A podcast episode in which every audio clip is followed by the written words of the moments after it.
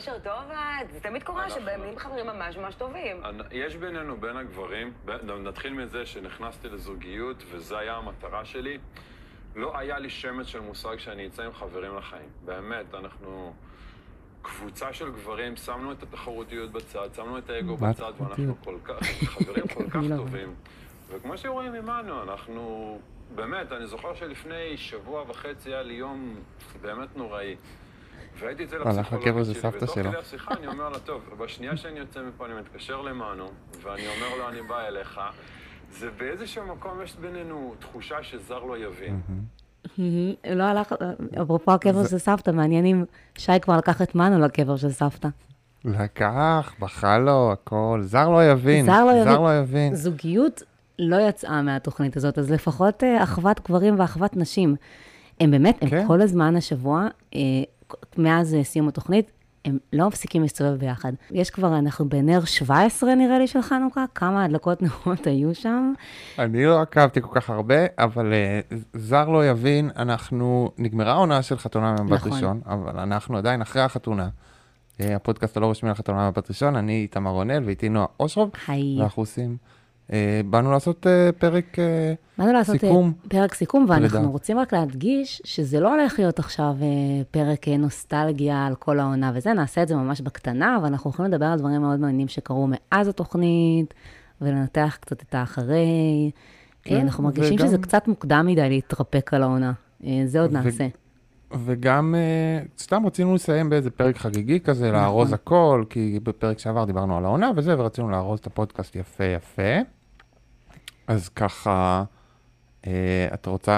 אז מסתבר, אני חשבתי שלא קרה כלום השבוע, חוץ מכמובן... אז זה לא השבוע, אנחנו הולכים לעונה. אה, הבנתי. משהו כזה נניח. אבל אני לא עושה סקירה של כל העונה, זאת תהיה סקירה חגיגית השבוע. אוקיי, אז איתמר הכין סקירה חגיגית השבוע. אז איתמר, אני... שנועה לא יודעת מה התוכנה. אני לא יודעת מה התוכנה. אז איתמר, בוא נראה מה אתה הכנת לי השבוע. אוקיי, אז לפני כ-חמש עשרה שנה, נועה אושרוב ואיתמר רונאל התחילו לימודי קולנוע באוניברסיטת תל אביב.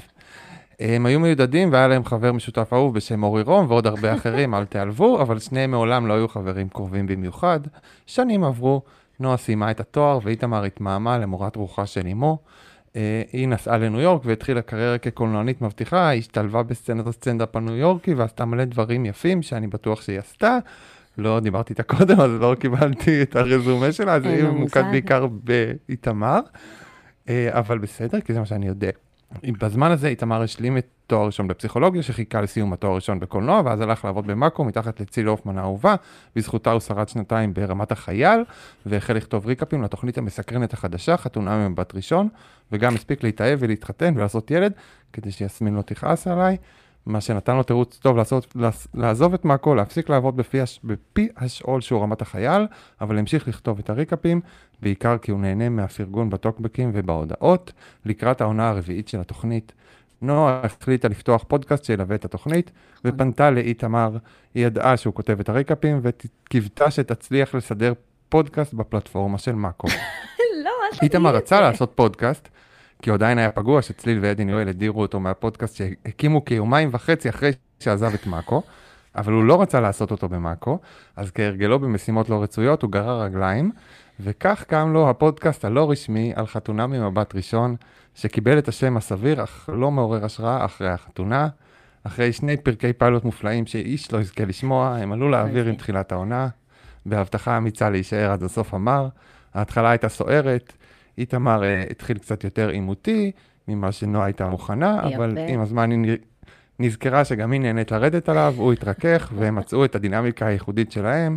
כמו שהם הבטיחו, הם שמרו על עקביות, היו פה כל שבוע, שרדו את העונה הארוכה והמתישה בתבל וסיימו את המרתון בהצלחה, ובימים אלה איתמר נמצא בסידורים הבירוקרטיים האחרונים, לקראת סיום תואר ראשון בקולנוע, אז כל הכבוד לי, אחרי חמש עשרה שנה, לא ידעתי אפילו. זה סוף סוף קורה, וכל הכבוד לנו ששרדנו עד הסוף. ממש. Hell to the yes על הסיכום הזה. מדהים. נכון?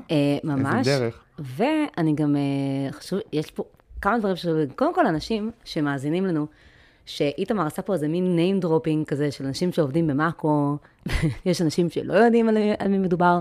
אה, נכון, נכון. שום דבר לא כזה חשוב, בוא נגיד ככה. לא כזה חשוב, אבל ההדרה שלי מהפודקאסט כמעט מפורסמים בהקמתו, הייתה היא מאוד חשובה לי. זה משהו שאיתמר יצא לדבר איתו מחוץ לפודקאסט. זה. אוקיי. אהבתי גם שאיתמר אומר, ובזמן שאיתמר אומר, אני התחתנתי, הבאתי ילד, זה, מה נועה עשתה בינתיים אחרי האהבה שלה?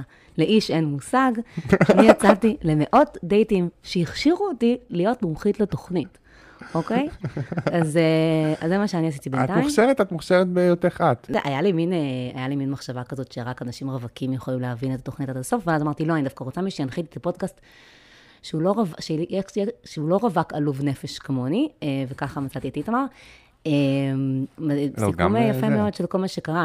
אה, וכמובן, לא דיברת על זה שלאיתמר לקח אולי, לא יודעת, חודש בערך למצוא מיקרופון שעובד ומתחבר למחשב שלו. נכון, המיקרופון לא עבד. נכון. נכון, והלכתי למחשב, לקחת, היה, כן, סיוט. מדהים, סטודנט לקולנוע עם מינימום חוש טכני. באמת, המורים שלנו לקולנוע צריכים להיות גאים, איתמר סקירה נפלאה. אז נעשה סיכום כזה, למה, כאילו, בואו, למה עשינו את הדבר הזה? למה עשינו את הפודקאסט? זה מביא לך שאלה בהפתעה. שאני הכנתי את עצמי אליה, אבל את לא. אז אני, אז אז אני אגיד לך, אני הרגשתי שני דברים. אז אחד, אני חושבת שבגלל זה גם ציינתי את, את, את כל הזה שעד הלכתי למאות דייטים בחיי, והרגשתי שיש לי הרבה מה להגיד על זה מהנקודת מבט הזאת. כאילו כשהתחלתי לראות את העונה הראשונה מניו יורק, אז, אז הרגשתי שהיא מזקקת משהו אמ, מאוד, שהיא פשוט מזקקת משהו לגבי הישראליות, לגבי איך זה להיות פה רווקים, לגבי שיש פה איזשהו פורמט שאומר, אני יודעת שאני נשמעת כמו איזה מאמר בארץ, ואנחנו קצת נגד זה, אבל התוכנית עובדת בגלל כל הדברים האלה. לא, לא, כן, כן, כן. בגלל שהיא אומרת משהו על הישראליות, ועל התרללת המשפחתית הישראלית, ועל החשיבות של זוגיות, וגם אמרתי לעצמי, אין מצב שאני רואה עוד עונה, בלי לעשות מזה משהו. זאת האמת. אמרתי את זה, כאילו, התוכנית הזאת כבר השתלטה לי על החיים, יש לי קבוצת וואטסאפ, יש לי כאילו, אתה יודע, אני כזה מסתכלת על כל דבר בפייסבוק, אני עוקבת אחרי כל באינסטגרם, אמרתי, לפחות אני רוצה שיהיה לי איזשהו משהו סביב הדבר הזה. אז ככה התחלתי. יפה, יפה. אני גם, זה הפודקאסט האהוב עליי, אני מאוד אוהב לשמוע את עצמי, ותמיד כיף לי לשמוע את הפודקאסט הזה. תמיד מחכה לו כל שבוע, לרגע שהוא יצא שנועה תעלה אותו, ואני אוכל לשמוע אותו. נורא נורא כיף לי, זה באמת מחלה, כמה שאני אוהב לשמוע את עצמי, וגם הפרגונים, ונעבור לפעם הבאה, האחרונה שיהיה, טוקבק שמרים לי אולי אי פעם, אני לא יודע אם נחזור לעשות, אני אחזור לעשות הריקאפים שנה הבאה, אז אנחנו מאוד רוצים שאיתמר נחזור, רק בשביל שתהיה פינת הטוקבק שמרים לי. זה בדיוק זה, אבל אז שני טוקבקים, טוב ורע, רע וטוב, איך כמוך, אתה תמיד כותב מה שעובר לי בראש, ובטח לעוד רבים, אתה מקסים וכיף לקרוא אותך, איזה כיף לאשתך שיש לה בעל כזה, שאפשר להיכנס איתו לשיחות עומק זכתה. אז בואו נבהיר, אשתי לא זכתה, אי אפשר להיכנס איתי לשיחות עומק, הכל טוב, אני בן, הכל טוב. כאילו אפשר לדבר על חתונה ממבט ראשון, אבל לא על רגשות בינינו, זה לא את כל פלפולי העומק, איתמר מוציא בריקבים שלו במאקו, לא בשיחות עם יסמין, אוקיי? היא מקבלת תינופים, גזענות יותר גלויה, כל מיני כאלה, כן. ביטויים שהיו צריכים לחלוף מהעולם לפני שנים. לא, אנחנו נדבר על זה, אוקיי. וכאלה, ושוביניסט מצוי, כתב, כתבה, וואו, רונאל שובר שתיקה, ואיתמר שוב מככב, כנראה שהייתי בעד איתמר או משהו, כמה שאתה מנותק, רק אתה לא רואה את מה שכולם ראו, דושבק שמשחק למצלמות, לא משנה, ונפרד אחרי שבועיים, פשש, וואו, רונאל שובר שתיקה, אז זה נראה לי גם אחד מהמגיבים שחזרו. אני חושבת שהעבודה שקוראים לך כמו אחד המנודדים הסנועים, זה אחד הדברים שבעצם הוציאו הכי הרבה ערס מהטוקבקיסטים בעונה הזאת. לי זה היה נורא קשה, העונה, כי בדרך כלל אני עובר, והשם שלי זה מה שקופץ, ואז אני יכול לראות, כאילו, אם מדברים עליי, וכל פעם דיברו איתמר זה, ואני כזה, אה, מדברים עליי, לא, שיט, מדברים על ההוא. אני רוצה שידברו עליי כל הזמן, לא מעניין אותי אנשים אחרים. איתמר אחר, אתה כזה, יש! אה, לא, שיט, מדברים על איתמר רמי. בדיוק. כן. בדיוק. אז נעבור לזכור בקטנה כזה, לדבר על כוכב העונה של מי עשה לנו את העונה. אוקיי, okay, פשוט אנחנו נדבר עכשיו על כמה קטגוריות שבחרנו. איתמר, מי כוכב העונה שלך? אתה רוצה להתחיל? כן, אנחנו עושים סיכון מאוד קטן. Uh, לכאורה זה אמור לדני חתן, כי הכי נהניתי ממנו השנה. ממש הכי נהניתי ממנו, הוא הצחיק אותי כמעט כל העונה, הוא היה, לא משנה, דיברנו כל העונה על כמה שנהנינו ממנו, לא צריך לחזור על זה. רגע, סליחה, זה היה קצת, בוא, אני רוצה שנייה להתעכב על זה רגע, אני יודעת, תמיד לא צריך לחזור על זה, אבל אתה היית מאוהב בו, כאילו רק לראות את זיו פניו על המסך, עשה לך טוב, לא משנה מה הוא אמר, לא משנה באיזה הקשר זה היה. זה קומדיה פיזית. נכון, כאילו היה מאוד מצחיק, היה לך תגובה כימית, היה לך תגובה כימית, כאילו. היה לי תגובה כימית. חנה, אתה אומר, אם היית מריח את החולצה שלו, המדים היו עולים, קופצים. אוקיי. ממש, ממש ככה. ובכל זאת, בגלל שאתה היית אמר, אתה מתחכם, ואתה לא תבחר אותו ככוכב העונה? לא, ובכל זאת, כוכב העונה, הוא איתמר נראה לי צריך להיות, צריך להבין שכאילו, הוא הסיפור של העונה. בסופו של דבר, כמו ש... עונה שעברה זה היה ניר והגר, נניח, עונה שעברה הייתה לא עונה חזקה, אבל העונה של לא, שירי אבל... ולירן. שירי הייתה כוכבת. נכון. זה היה העונה שיצאו איתה, כאילו היא הפרצוף שיצאה מהעונה, והעונה, הפרצוף שיצאה מהעונה זה איתמר. אין כאילו...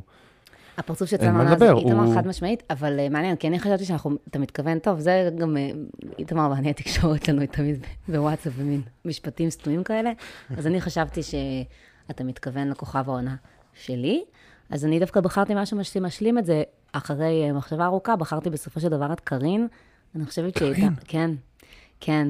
אני יודעת שזה קצת מוזר, אבל אני שמתי לב, אני, אני אגיד לך למה אני בחרתי אותה, אנחנו נדבר על זה, אבל היא... אמ, כשהסתכלתי על כל המתמודדים, בייחוד על, המת, על, על המשתתפים, בייחוד על המשתתפות, אני רואה שהיא באמת אולי היחידה שבאה מאיזושהי כוונות, טהורות לפורמט. אולי גם ניצן. נראה לך? לא, היא לא. כן. אין סיכוי. למה היא באה עם סטייליסטית אז? היא לא באה להתפרסם, איתמר, זה שהיא באה עם המגננות שלה, ושהיא יודעת שהיא הולכת להיות בטלוויזיה, ולכן היא צריכה להיראות טוב כל הזמן, כן, אבל היא באה כאילו לעבור איזשהו תהליך, אני באמת מאמינה שהיא באה לזה ככה, ולכן לדעתי היא סיפקה את הרגעים הכי מעניינים רוב הזמן, כאילו גם היא הייתה, גם הגיעה לה להיות כוכבת העונה, כי היא באמת התמודדה עם כל הסיפור הזה עם איתמר, בסופו של דבר, גם לפני וגם מאחורי הקלעים די טוב, היא לא הלכה אחרי זה ותנפה עליו בכל מקום, אם היא הייתה רוצה היא יכולה, ולא ניסתה לקחת את הנרטיב שבנו לה כקורבן והלכה איתו. וגם היא פשוט באמת החוסר פסון שלה לפעמים, היכולת שלה להודות במשהו שאנשים אחרים לא היו מודים בו, הבדיחות קרינג' שלה, העובדה שהיא בן אדם קצת מוזר, שלא הכי מתאים לריאליטי, פשוט בעצם... מה שאני לא מבין, כשאת אומרת שהבחירה שלך, נהנה, את נהנית לראות אותה? כאילו, את נהנית איתה על המסך? כאילו, כמו שאני נהנה עם דני החתן, זה כאילו הכוונה שלך? הרבה פעמים כן. כי היא מאוד לא מענה, היא מאוד לא נוחה. מה? נכון, היא לא נוחה, אבל היא עשתה טלוויזיה טובה בעיניי. כן, היה לך כיף לראות אותה? כן, בסופו של דבר כן. כן, גם אני אהבתי אותה רוב הזמן. כאילו, יש בה איזה מין שילוב שקשה מאוד ליישב אותו. השבוע בדיוק דיברתי על מישהו, איזה מישהו, קשה מאוד ליישב אותו בין אותנטיות לבין חוסר אותנטיות, בין כנות לבין חוסר כנות. היא כאילו לפעמים, היא אומרת את הדבר הלא נכון, בגלל שהיא כל כך כנה, כאילו אין לה בעיה לעשות את המחוות הגדולות האלה, ולהראות שהיא בעניין, ואז פתאום היא מנסה לשמור איזשהו פסון מזויף כזה, יש בה משהו מאוד כן, מאוד נוגע ללב, אני כן. מאוד uh, מחבבת אותה בסופו של דבר, אבל כאילו, כן, היא, היא לא מישהו שאני, אתה יודע, היא מאוד צמאה, מאוד צריכה חיזוקים וזה, כאילו יש אנשים שהם כלבים ואנשים שהם חתולים, כאילו היא ממש כלב, כאילו יש לה איזה צורך מאוד מאוד מאוד, איזה ריצוי מאוד מאוד חזק, שהוא נוגע ללב, הוא קצת מרתיע. היא הייתה שונה בנוף, היא הייתה שונה בנוף, ואני חושבת ש... וזה מה שאהבתי בה, ואני חושבת שבעצם...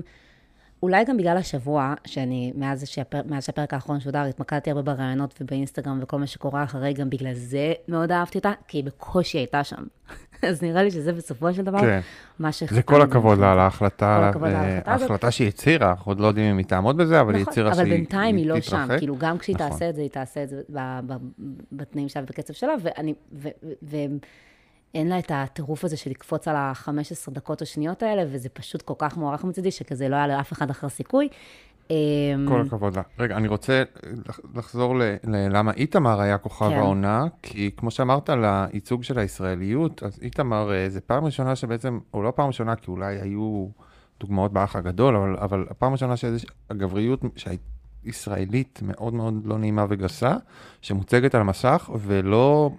ומוצגת כרעה, כאילו, ואנשים שונאים אותה, וזה איזשהו היפוך ביחס למשהו שמאוד מאוד מאוד ישראלי, שאני, אתה כישראלי מאוד מכיר את האנשים האלה, את הסוג התנהגות הזאת, ואתה לא אוהב אותה, אבל הייתה, היה איזו שתיקה כזאת, כאילו הם תמיד התנהגו ככה, וכולם כאילו התנהגו כאילו זה חמוד, או חם, או משהו כזה, ופתאום אתה רואה את זה כהתנהגות כאילו של, כן, אלימות, מיקרו-אלימות כזאת, היא לא נעימה. קודם כל זה...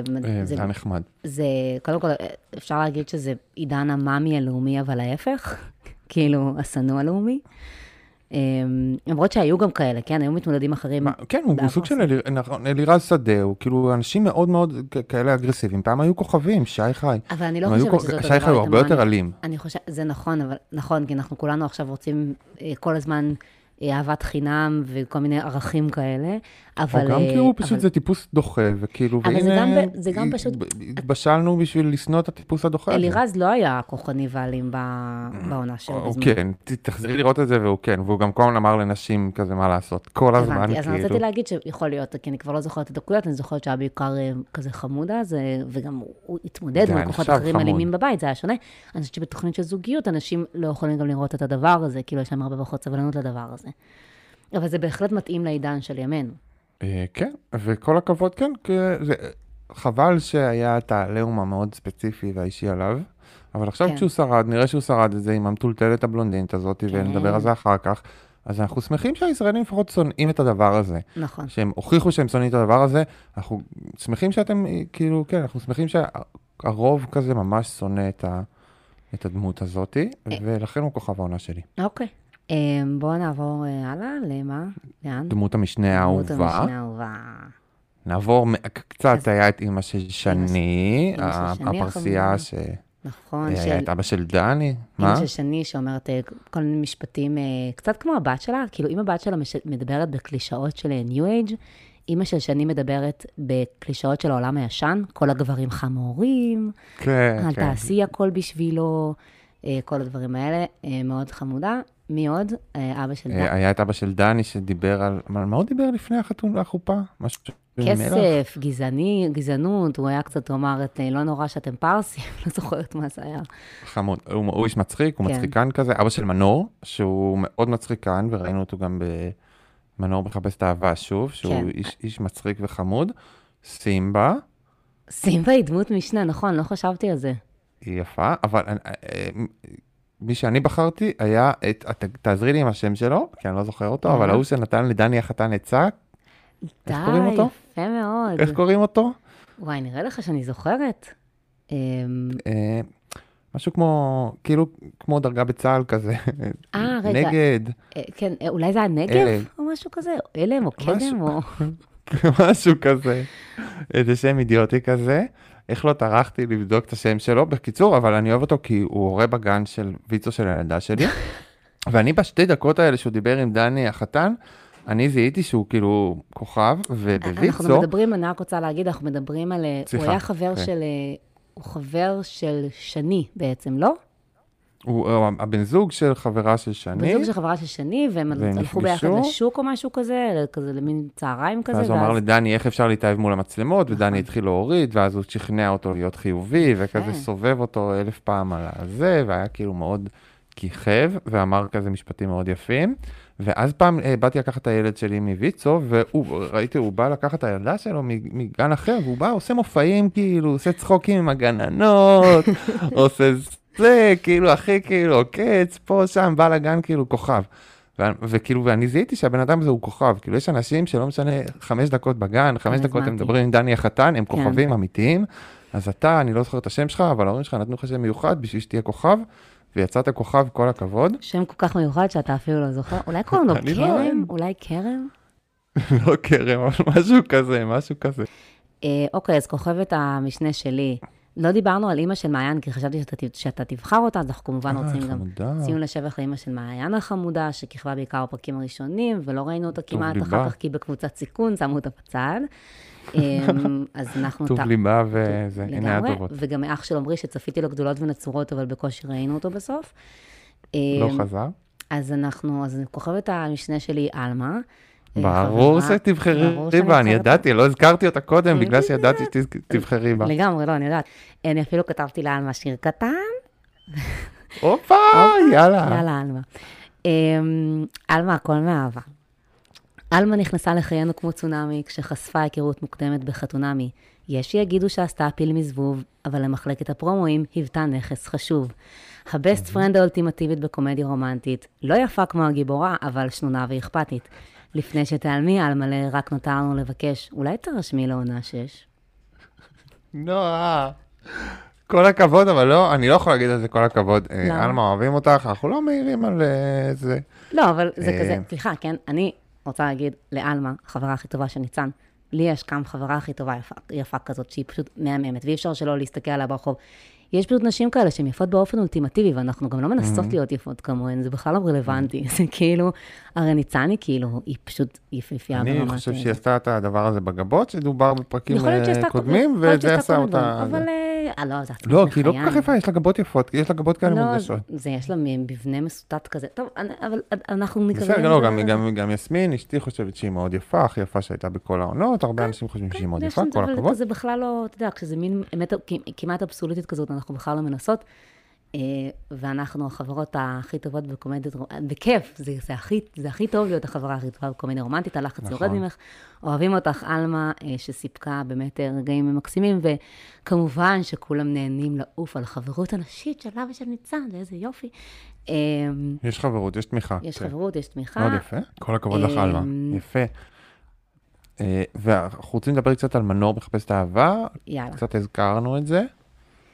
מנור עשתה ספיישל כזה, מאוד עצוב, שם אין כמו לאהוב את אנה, למי שראה, שהיא כזה יוצאת לשלושה דייטים ובוחרת ביניהם, אם היא נוצאת לדייט שני או משהו כזה, ומדברת עם חברות שלה ועם המשפחה שלה שיורדים עליה באופן כאילו בלתי פוסק, וההורים שלה כל הזמן מסבירים לה שהיא דפוקה כאילו, ואז היא פוגשת שלושה דושים נוראיים, כל איש בדרכו, וזהו, זה נורא עצוב. אחד דוש חתך כושר, אחד מגן הנסים, ואחד שאולי צריך לצאת מהארון. היה שם איזה קריט מוזר. לא, ועוד אחד איזה בחור שסתם הביאו מהפאב ליד. לא הייתה במה מדובר. אחי, אתה פנוי רגע? אתה מספיק גבוה וחתיך. לא יודע מי זאת מנור, לא יודע מה זאת התוכנית, חתונה ממבט ראשון, לא יודע כלום. לא, אבל איתמר, אני לא חשבתי, לא, שכחתי מזה, ברור לי שהייתי רואה את זה, אבל שכחתי מזה וזה, ואז איתמר אומר לי, תראי את זה, זה דווקא טוב. כאילו, היה לי ציפיות. זה טוב. מה טוב בזה? כאילו, זה היה מענה לציפייה. אוקיי, אז למי שלא ראה, אז היה בחור ראשון שהיה כזה מעריץ שלה כזה, כנראה הומו באמת, מוזר מאוד, שעף עליה כזה, והיא נדחתה ממנו. שעשה לה טיפול במים, מי הולך לבריכה, דייט ראשון, זוועה. בחור שני, זה היה... זה האיש שהביאו מהפאב שלא... שכאילו מישהו שלא ראה את התוכנית וכזה לא זה, ואמר סתם באתי לראות בחורה, כן, מה, לפגוש אותה, והיא כזה נלווה, ואז הביאו בחור שהיה נראה חמוד, והוא אמר שהוא עורך דין, והוא מגן על אנשים שלא שפר מזלם, ומהשכבות הנמוכות של החברה וכאלה, ואז היא פגשה איזה דושבג נוראי, שכאילו היה שמן, ועכשיו הוא שרירי, והוא דוש, והוא כאילו גרוש, והוא בן אדם מהגברים האלה, שהיו הרבה מהם בלאהוב את הענה, אגב. אבל רגע, בואו נתקדם עם זה. אז בסופו של דבר... ואז גילו שהאיש החמוד הוא עורך דין שמגן על הנשים, בחברה שמתמחה בלהגן על הנשים. נכון, זה היה קצת מוריד, אבל הוא מגן על זה, הוא מגן על עצמו, הוא מסביר את עצמו יפה, מה אני אגיד לך, יש אנשים בחברה שעושים את זה, אבל בסדר. אז לסיכום, היא קיבלה ארבעה אנשים, לא, לא, כי אוקיי, את יכולה לעבוד לא בחברה שמתמחה בלהגן על אנשים בעבירות מין, זה קצת כאילו בחירה מוזרה בחיים, וזה מוזר. זה בחירה מאוד מוזרה, וגם בתור זה קשה לחיות עם הקונפליקט הזה בבית, לא משהו שהייתי רוצה בכלל. כן, אז הביאו לה ארבעה, לסיכום הביאו לה ארבעה גברים, זה היה הרעיון, שהביאו לה ארבעה גברים נוראים, יצאה איתם לארבעה, חמישה דייטים. ובסוף בחרה בדוש השני. וכל היה נורא, וזה נגמר. והראתה שהיא... וגם לא בחרה בו, סתם כזה, אוקיי. כן, לא, תקשיב, זה הספיישל הכי מיותר בעולם, לא היה שם שום תהליך משמעותי או משהו כזה, הייתה יכולה לצאת לדייטים האלה גם... אחד מהם, העורך דין, פנה אליה באינסטגרם, הייתה יכולה לצאת לדייט ללא קשר. מה שהיה הכי יפה בספיישל הזה, זה לראות השיחות עם ההורים שלה, זה היה הכי מעניין. ואהבתי שכאילו עם ישראל, הרי אחרי שהתוכנית הסתיימה, אז עם ישראל אומר למנור, כל הנרטיב של מנור היה, שלא יגידו לך אף פעם שאת יותר מדי, את לא יותר מדי, ואז ההורים שלה באים אליו ואומרים לה, מתוקה, את יותר מדי. כן. כל הזמן, שוב ושוב ושוב ושוב ושוב ושוב, ואז הם כזה בסוף, בסוף הם גם... אם גם אומרים, נראה לי שהיא הפנימה את זה, נראה את רואה שהיא פחות. זה היה מאוד מאוד מצחיק. כן, זה היה... היא, היא לא כל כך דמות שמתאימה לטלוויזיה, קשה לצפות בה. כשהיא נפגעת, אז היא מאוד מאוד יורה בחזרה כזה, ונהיית... היא נהיית קצת מביכה. כן. כשהיא, כשהיא כאילו רוצה מישהו she's thirsty, גם לא נעים לראות, כן. היא לא יודעת לשמור על פסון. אולי היא באמת הייתה יכולה להיות טובה, אבל לא בפרק אחד שנגמר בלי... נכון, זה היה יכול להיות פורמט הרבה יותר טוב. והיצא גברים לזעזע. יצא גברים לזעזע, ואני שמחה לראות שהיא עברה דירה, וזה פשוט היה באמת מדהים לראות באיזה קלות הציעו לה איזשהו ספיישל, למרות שהיא בכלל לא אחת המתמודדות המשתתפות הזכורות. לא, אהבו אותה לאיזה שבועיים. בסדר, אהבו אותה לשבועיים, אבל מפה ועד הספיישל. טוב, בסדר, בואו נתקדם. לחידון שלנו? אז עכשיו את, כן. אופה, אני לוקחת בו את המושכות, אוקיי. אני לוקחת את המושכות. אז אני הולכת, אני כפי שכבר אמרנו, אני כל השבוע, אני צפיתי לי בסטוריז, אני קראתי רעיונות. אני לא עשיתי בך. לא קראת שום רעיון, מה שממש יעזור לנו להעביר את הסגמנט הזה, ואני הכנתי, באמת, אני, אני כאילו נהנית, נהנית לסבול מכל ה-aftermath של התוכנית, מכל מה שקורה אחרי, הכנתי לאיתמר איזשהו חידון אינסטגרם על המתמודדים בתוכנית, שמכל מיני עובדות משעשעות או פחות משעשעות שמצאתי באינסטגרם, אנחנו יכולים לראות את הידע שלו. יאללה. זה מכל, זה כאילו לא רק מהשבוע האחרון, זה ככה חידון ידע כללי. כן. אוקיי, אז שאלה ראשונה, קשורה למלכת היוטיוב והאינסטגרם, עוד לפני התוכנית נועה פילטר, אלוהי מעיין. שאלה יחסית קלה. מעיין היא כמובן, היא יוצרת תוכן, והיא עורכת ערוצי יוטיוב. היא אחראית לערוץ יוטיוב של איזה סלבית מצליחה. אתה יודע או שאני אקריא את התשובות? יעל בר זוהר. נכון, יעל בר זוהר. זה הוזכר בפודקאסט כמעט מפורסמים שכבר הוזכר פה. אוקיי, זהו, אז אני... נראה לי? כן. כן, יש מצב, אז רצית, טוב, חבל, האופציות שיהיו טובות, זה היה יעל בר זוהר, פאולה רוזנברג, עדן הראל או מאיה דגן. וואי, נכון, יפה. מעיין פילטר, מזה היא מתפרנסת, והאמת שהיא עושה עבודה די יפה עם יעל בר זוהר, וכאילו, אני לא יודעת אם זה מצליח או לא, אין לי מושג. סרטונים מושקעים, ככה אפשר לקחת תקציב גבוה והרבה כסף. נכון. אוקיי, שאלה הבאה. שני, אהובתנו, נהנית לצטט שלל... אנשים, נהנית לצטט גדולי עולם בעמוד האינסטגרם שלה, מי מהבאים היא לא צוטטה, אוקיי? אחד, את המשורר רומי, שתיים, עברי לידר. מי זה? רומי. מי זה המשורר? רומי, אתה לא מכיר רומי? וואי, טוב, רומי זה משורר שיש ציטוטים שלו בכל מקום. מה זה, מה הוא עושה? הוא פרסי ותיק, לא יודעת מה הוא, מהמאה הקודמת נראה לי, לא יודעת מה. או איזשהו פרסי... אוקיי, פרסי ותיק, פרסי חכם, פרסי חכם, רמז שכנראה. אז רומי, עברי לידר, ריטה או יהודה עמיחי. מי לא כיכב בעמוד האינסטגרם של שני? מי לא צוטט? מי לא צוטט. יואו. אז כנראה רומי הזה. ברור שרומי צוטט, הוא הרי פרסי. אה, הוא צוטט, אוקיי, סליחה. ולא סתם, אני כבר לא זוכרת. אז מי, מי? יהודה עמיחי עוד לא זכה לככב. לא זכה. בעמוד האינסטגרם של שני, אבל יהודה, עוד חזון למועד. רגע, אז מה עברי לידר צוטט? מה וריטה? עברי לידר זה היה, בוא נפזר את מסך הערפל, בוא נעמוד באור ולא בצל. ריטה זה היה השיר שנקרא כחילך, שזה משהו על אהבה של אמא ובת, שזה שיר שישר עם משי קליינשטיין, עם הבת שלה. רומי, אני לא לגמרי זוכרת, אבל היא כבר מרבה לצטט אותו.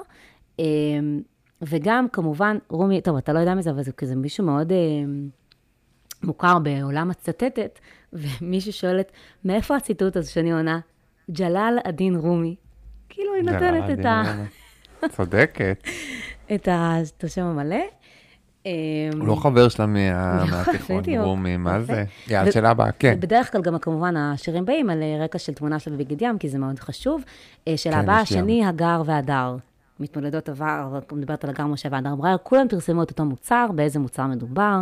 אחד, נעלי ספורט, שתיים, מזוודה, שלוש, תחתולי מחזור, או ארבע תוספות שיער. יואו. נעלי ספורט, מזוודה, תחתוני מחזור או תוספות שיער. מזוודה. יפה, מזוודה, אתה יודע למה? זה פרשנות לא, ש... כי... פרשנות שלי, כי כולן בחורות מכילות. כי זה נראה שטף שהוא נותן לך משהו במחיר שהוא יקר יחסית, אבל אתה כאילו נעליים משלמים די הרבה כסף לאנשים, והם לא ברמה של נעליים, פרסם נעליים. לא משנה, כן. תחתוני מחזור רק שני פרסמה ומזוודה שוב, אני רוצה לחזור על הבדיחה שלי, כי שני בחורה מכילה. במהלך שידור העונה וקצת אחרי, הרבה מתמודדים העלו תמונות מסיני. איזה מהמתמודדים הבאים לא היה בסיני, לפחות לא בתקופה האחרונה, בחצי שנה האחרונה. אחד דני, שתיים שי, שלוש ניצן או ארבע שני.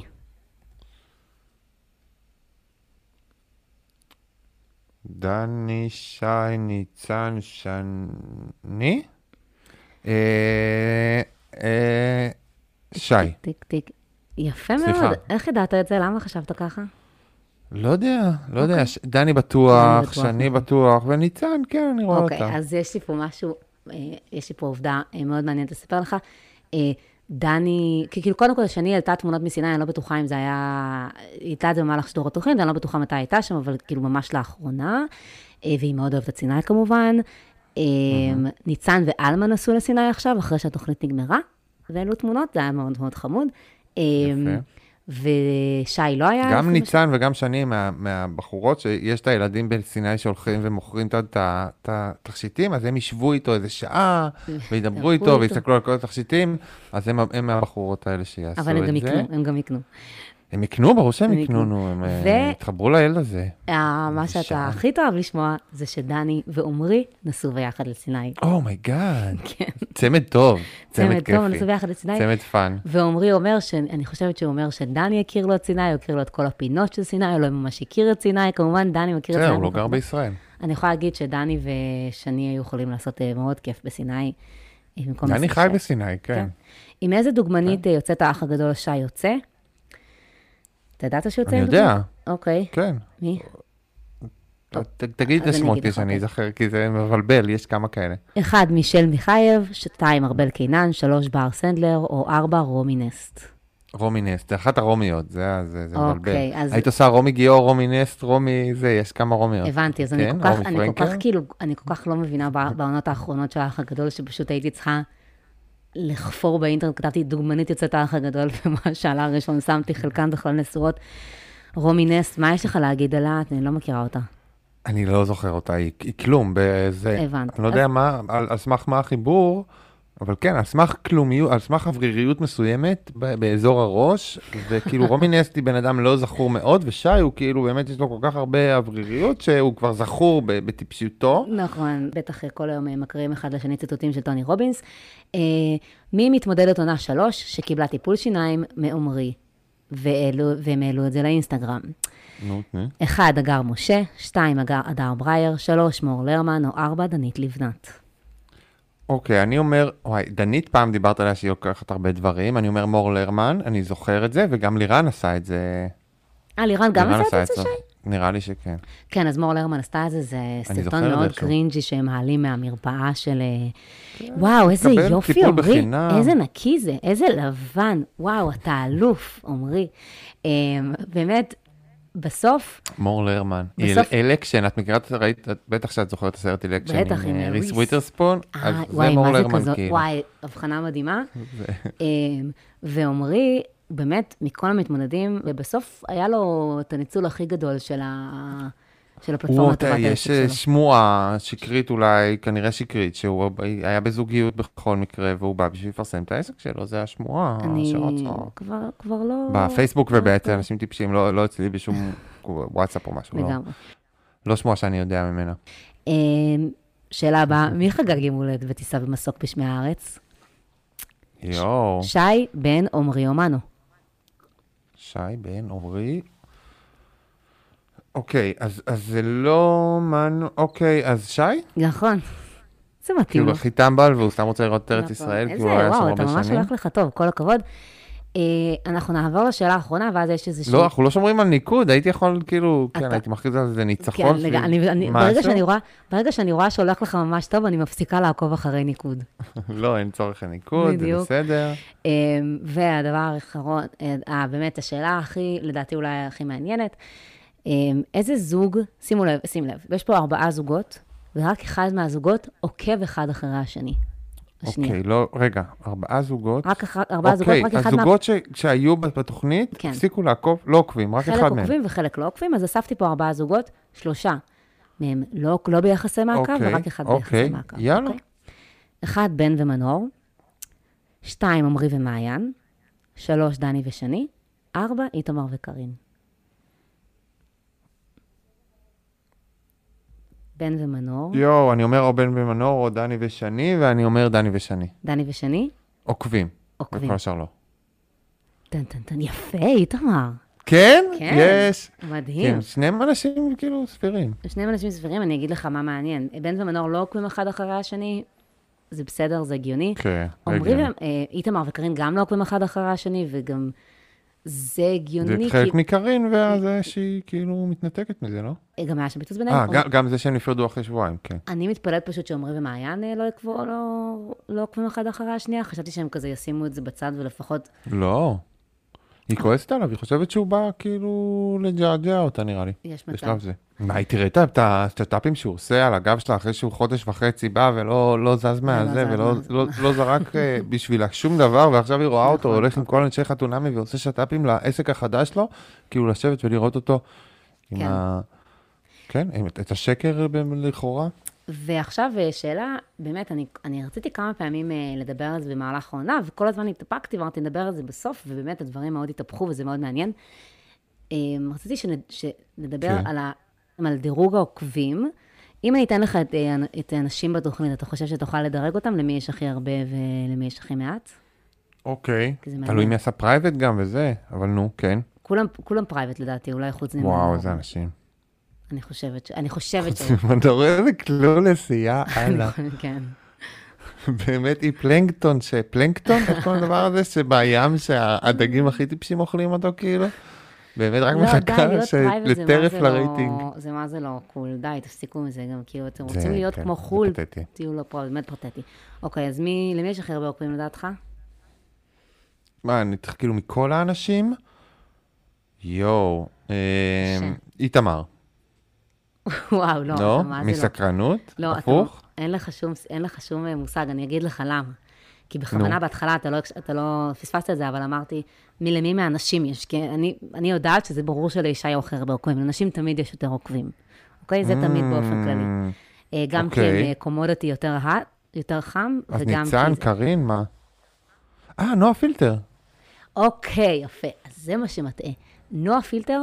כל העונה, באופן עקבי, היה לה הכי הרבה עוקבים, ואמרתי שכשאני אעשה לך את זה, אני יוציא בצד את מעיין, כי כאילו זה לא פייר, כי היה לה כבר כמה, היה לזה עשרים אלף עוקבים כבר כשהעונה התחילה. רק עשרים אלף? וואו. משהו כזה, כן. לא, בסדר, כשהעונה התחילה, כי אולי אפילו פחות, לעמוד של נוף, יש לה שני עמודים, סליחה. יש את העמוד של נוף פילטר, ויש את העמוד הפרטי שלה. אז בעמוד הפרטי שלה היה פחות מ-עשרים אלף עוקבים, אבל היה כבר כמות יפה של עוקבים יחסית לכולם. וכל העונה היה לה באופן עקבי יותר עוקבים, כי באמת, שוב, בגלל הכמות הזאת שהיא צברה, ומי שעקפה אותה בסיבוב, זאת ניצן. ניצן זאתי שאומרת בראיונות שלא היה לה אינסטגרם, יש לה עכשיו שבעים וארבע אלף עוקבים. כן. מה, כי יפה כאילו? מה? זה הפואנטה, כי יפה כאילו? בגלל שהייתה מאוד מאוד אהובה, והפכה להיות המתמודדת אולי הכי אהובה בתוכנית, גם שאני, לא הכוכבת שלנו, אבל הכוכבת עם ישראל. אוקיי, כל הכבוד לה. כל הכבוד לה, וגם בגלל שהיא יפה כמובן. אחרי המעיין עם שישים ושמונה אלף, שני... בצניחה של אחרי עם שלושים ושמונה. כן.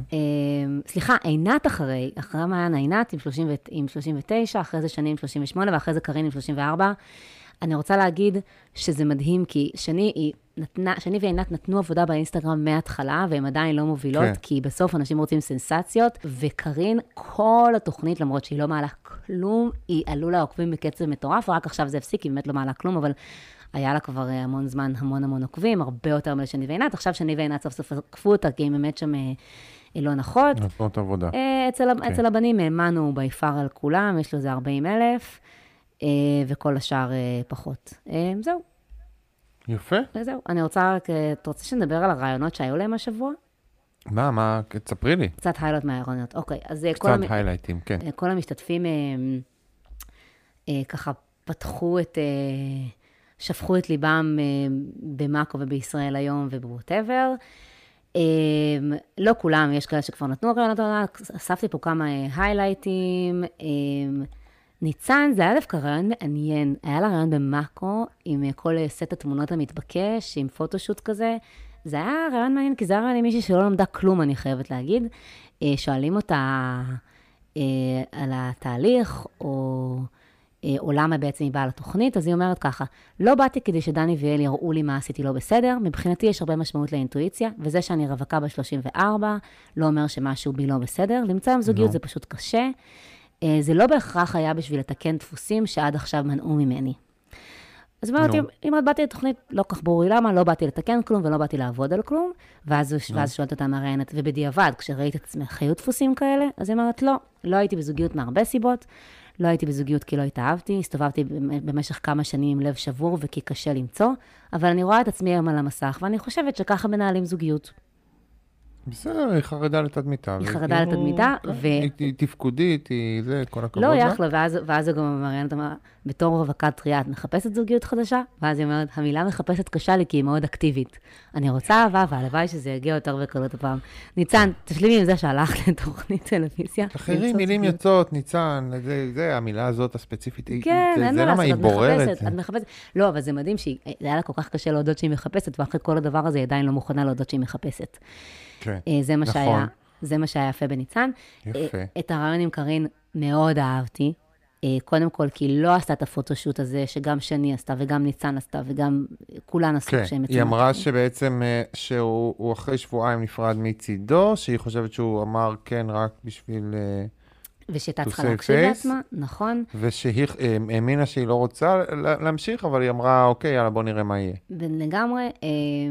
והיא, וגם, גם, היא, היא כן, היא לא, היא לא מייפה את המציאות, היא לא, היא אומרת, כששואלים אותה, מאמתים אותה על העניין עם איתמר, אז היא אומרת שהוא העיר בצורה בלתי פוסקת על האיפור ועל הנזקים ועל לבוש ובעצם כל דבר, במקום לתת לי לאט לאט להיפתח ולהוריד את המנגנות בקצב שלי, בסוף יש דפוס כן. מאוד מרצה ולכן עשיתי זאת, ולא רציתי לחשוב שמערכת היחסים הזאת לא מצליחה בגללי, או בגלל ההתנהגויות שלי, היא מדברת על זה בכנות, זה מה שאני אומרת, בלי באמת לזרוק אותו לגמרי מתחת לאוטובוס, והיא אומרת שהתגובות... כן, היא גם לא מגינה עליו, כאילו. היא לא מגינה עליו. היא אומרת, כן, מה שראיתם הוא די מה שהיה. נכון, אבל אני לא מרגישה שאני קורבן של התעללות, כאילו, זה מה שהיא אומרת.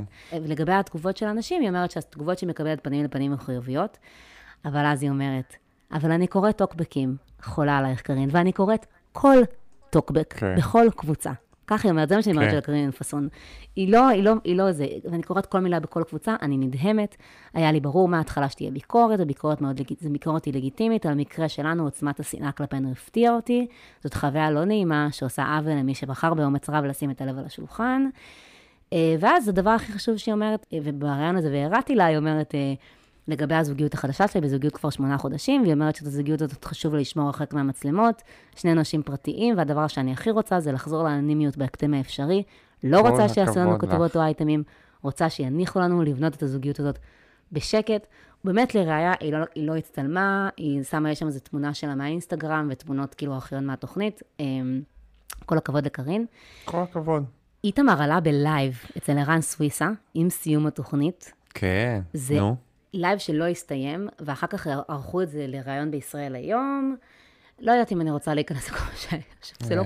פשוט גם, באמת, סוויסה ניסה למצוא איזה כותרת, ושאל אותו שוב ושוב, וזה כאילו לא היה... סוויסה הוא לא... הוא שואל שאלות, הוא כזה, יש לו שאלות שמוכנות על הדף, ואז הוא עובר לשאלה הבאה, הוא לא, אין לו שאלות המשך, הוא לא מראיין טוב. לא מראיין טוב, אני לא... אתה יודע, אני עוקבת אחרי סוויסה באינסטגרם, ואני רואה את החשיפות שלו, וזה כזה מעניין, והוא כותב על...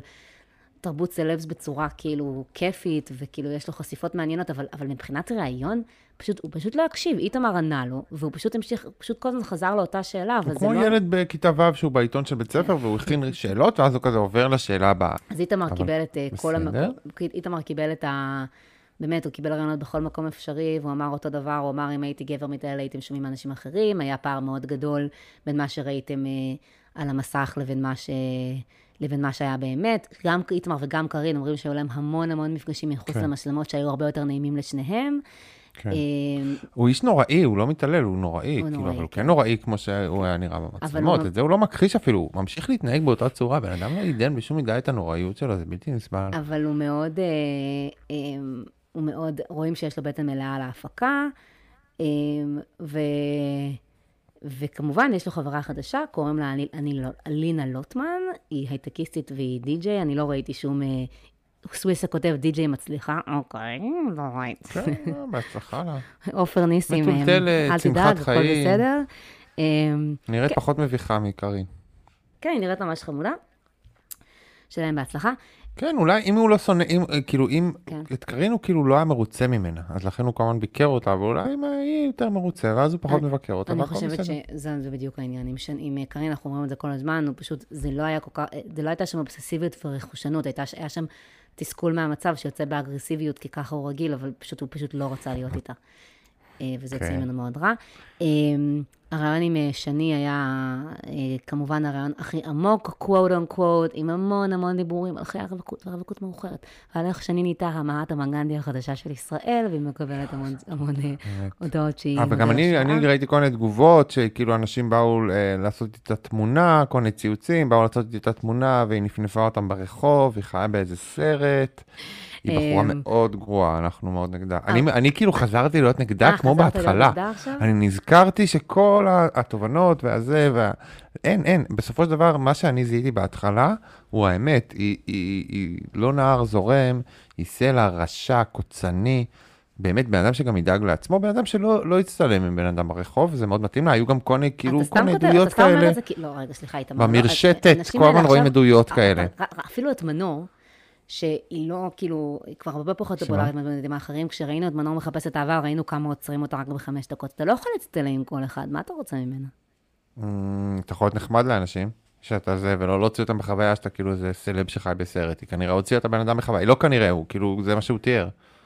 טוב, בסדר, לא משנה, אין לי מידע על האישה הזאת. הדבר היחיד שהיא אמרה... יש לי אינסטינקטים. מה אמרת, סליחה? שאין לי מידע על האישה הזאת, אני לא יכול...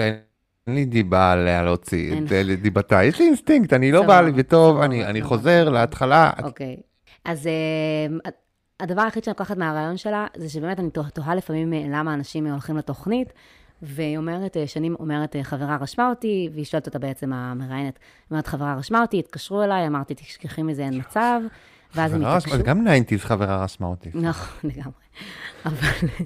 אבל, ואז היא אומרת ש... אז שזה היה בימי קורונה, הזום לא עבד, המיקרופון לא עבד, אבל המלהקת כל הזמן אמרה לי, אני לא מוותרת עלייך, לא משנה מה. היא אחרי שעה התקשרה עוד פעם, סדרה את כל הדברים ושבתה אותי, וזה מה שרציתי, זה מה שכל אישה רוצה, שמישהו יגיד לה, אני לא אוותר עלייך. אני יודעת שאתה יכול לצחוק... אני לא רואה את זה בפרק הראשון אולי?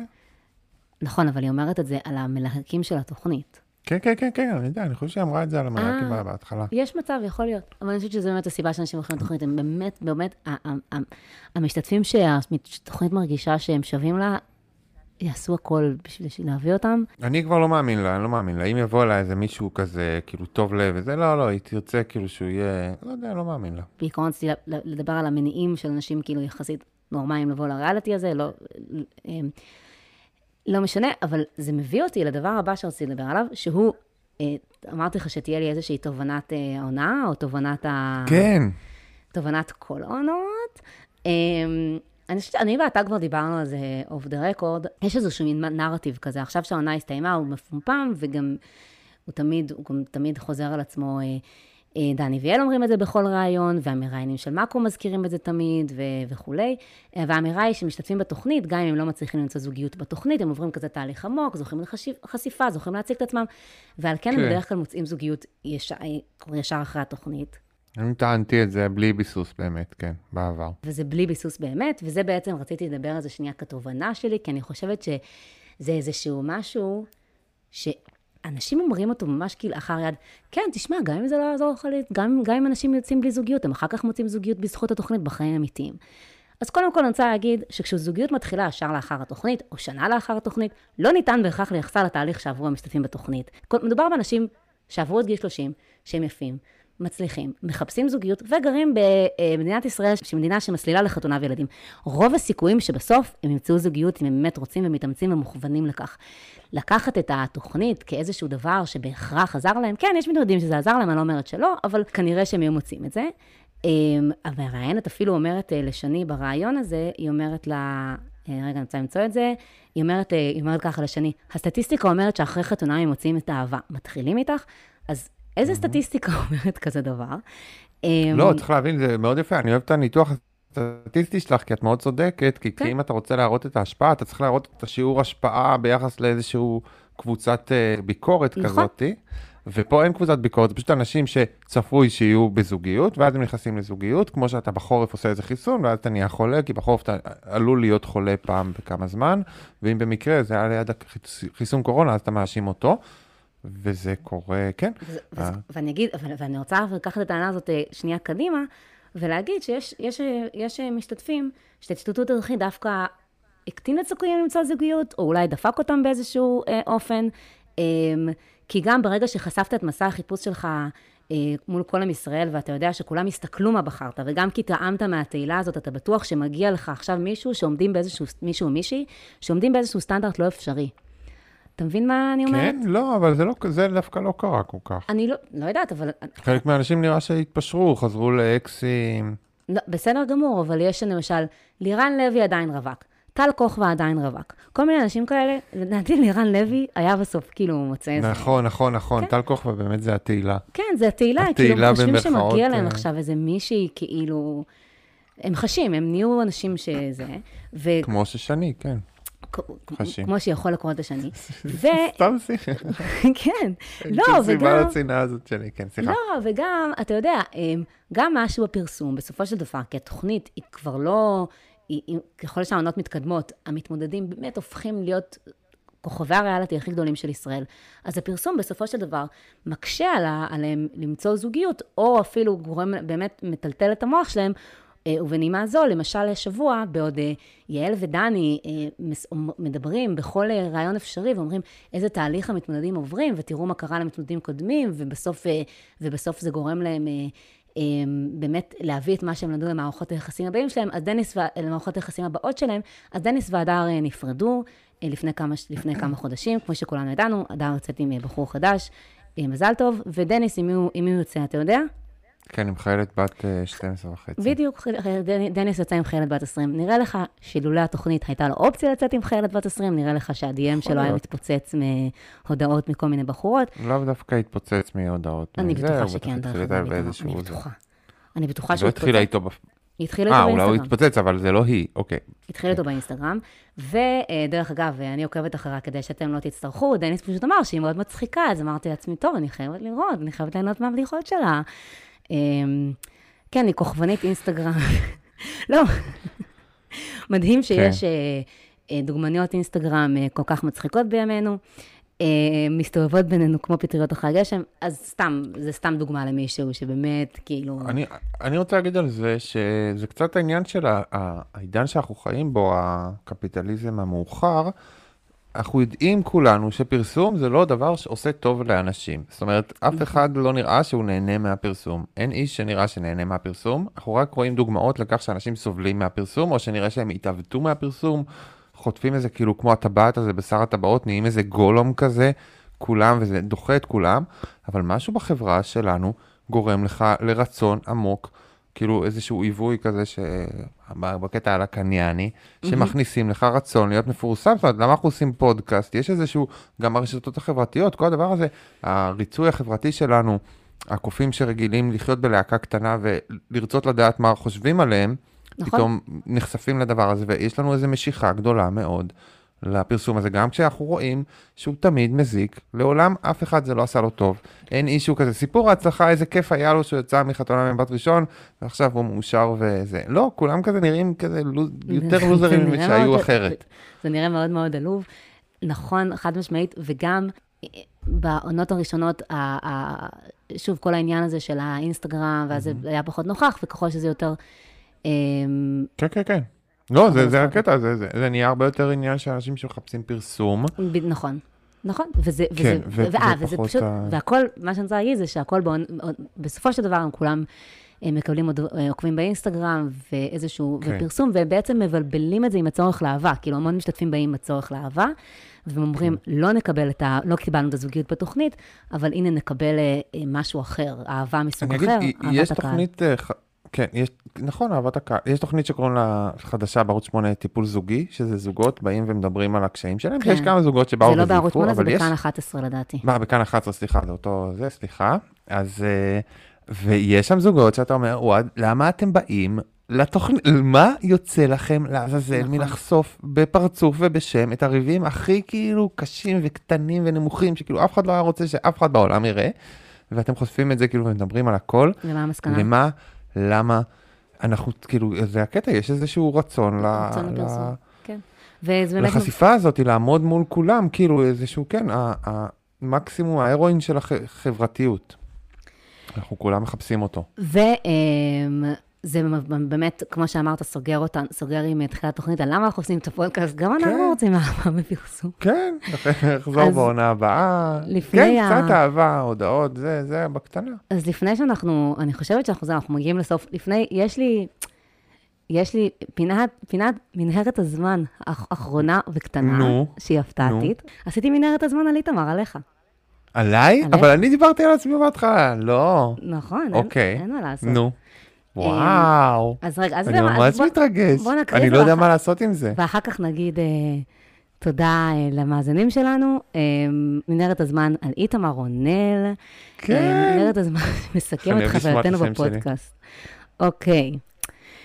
שני איתמרים קיבלו את התואר הרשעים של העונה.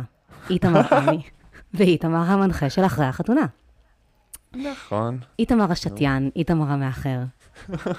איתמר שאני צריכה לערוך החוצה את כל הפעמים שהוא אומר את המילה מפגר. את עורכת את זה החוצה? אני אפילו לא שם לב. איתמר שנקודת המוצא שלו היא שנאה, נהנה לסנות ולחכך את ידיו בהנאה. איתמר שחי על רגעי הקרינג' וההשפלה, שאין לו סבלנות ללקטים או עריכה זולה. איתמר שככל שמתקדמת העונה, ליבו מתרכך, והוא מתחיל לראות את האנושי והמזכך. איתמר שמתנגש, שמתרגש כמו ילד כשיש שיר שהוא אוהב. איתמר שאומר שהיא מתוקה והוא נגע לו ללב, ואף פעם לא שוכח להתריס כמובן. עכשיו, לקראת סוף העונה למשל הוא נזכר שהוא שונא את ניצן. איתמר היחיד שיכול לייסד פינה כמו הטוקבק שמרים. איתמר שלימד אותי ששנאה עצמית היא ללוזרים. הגענו לסוף איתמר, היית מאמין? נתראה בעונה הבאה, ותודה גם לבבי וליסמין. יואו, נועה, תודה לך, זה היה כל כך מרגש, איך נהניתי מזה, יואו, תודה, תודה, ותודה לך שהקמת את הפודקאסט המופלא הזה, והיה מהמם ממש ממש ככה. באמת, אני רוצה, אני חייבת להגיד שאיתמר, עם כל כמה שהוא כאילו רשע, איתמר באמת יכול ללמד אתכם משהו על אהבה עצמית, הוא אמר את זה בתחילת הפרק, זה כל כך שיחק לידיים שלי, הוא אומר פשוט, אני הסכמתי, אני פתחתי את הפודקאסט, כי אני רוצה לשמוע את עצמי מדבר. נורא נהנה, כן.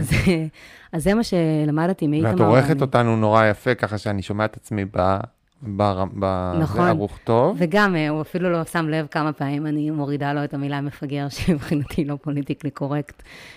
נכון, נכון. אז כן, אז תודה לאיתמר, תודה לכם. תודה לך, נועה, מהממת את, ו- איזה כיף. ותודה לכל המאזינים, תודה גם לכל מי ששלחו לנו השבוע את הצילומי מסך שאנחנו הפודקאסט המואזן שלכם השנה, זה היה מאוד מאוד מרגש. וואו, ואני לא הייתי, ממש מטורף. אני לא הייתי בטוחה שנהיה פה בעונה הבאה, אבל לאור אהבת הקהל... אנחנו נחזור בעונה הבאה, לאור הרצון שלנו באהבת הקהל, לאור הרצון שלנו בזה. נכון. אנחנו נחזור, אנחנו נחזור. אנחנו נחזור, לא. לא תהיה לנו ברירה. וגם תודה, שוב תודה גדולה, גדולה, גדולה לאידי רש, שהצפה לנו את הלוגו. נכון. מה הם עושים בלעדייך, אידי? והפכה אותנו מאיתמר ונועה, לא יודעים מה הם עושים, לפודקאסט הלא רשמי על חתונה ממבט ראשון. תודה, אידי. מהמם, נכון, תודה, אידי, תודה לכולם, תודה, נועה. ביי ביי. ביי.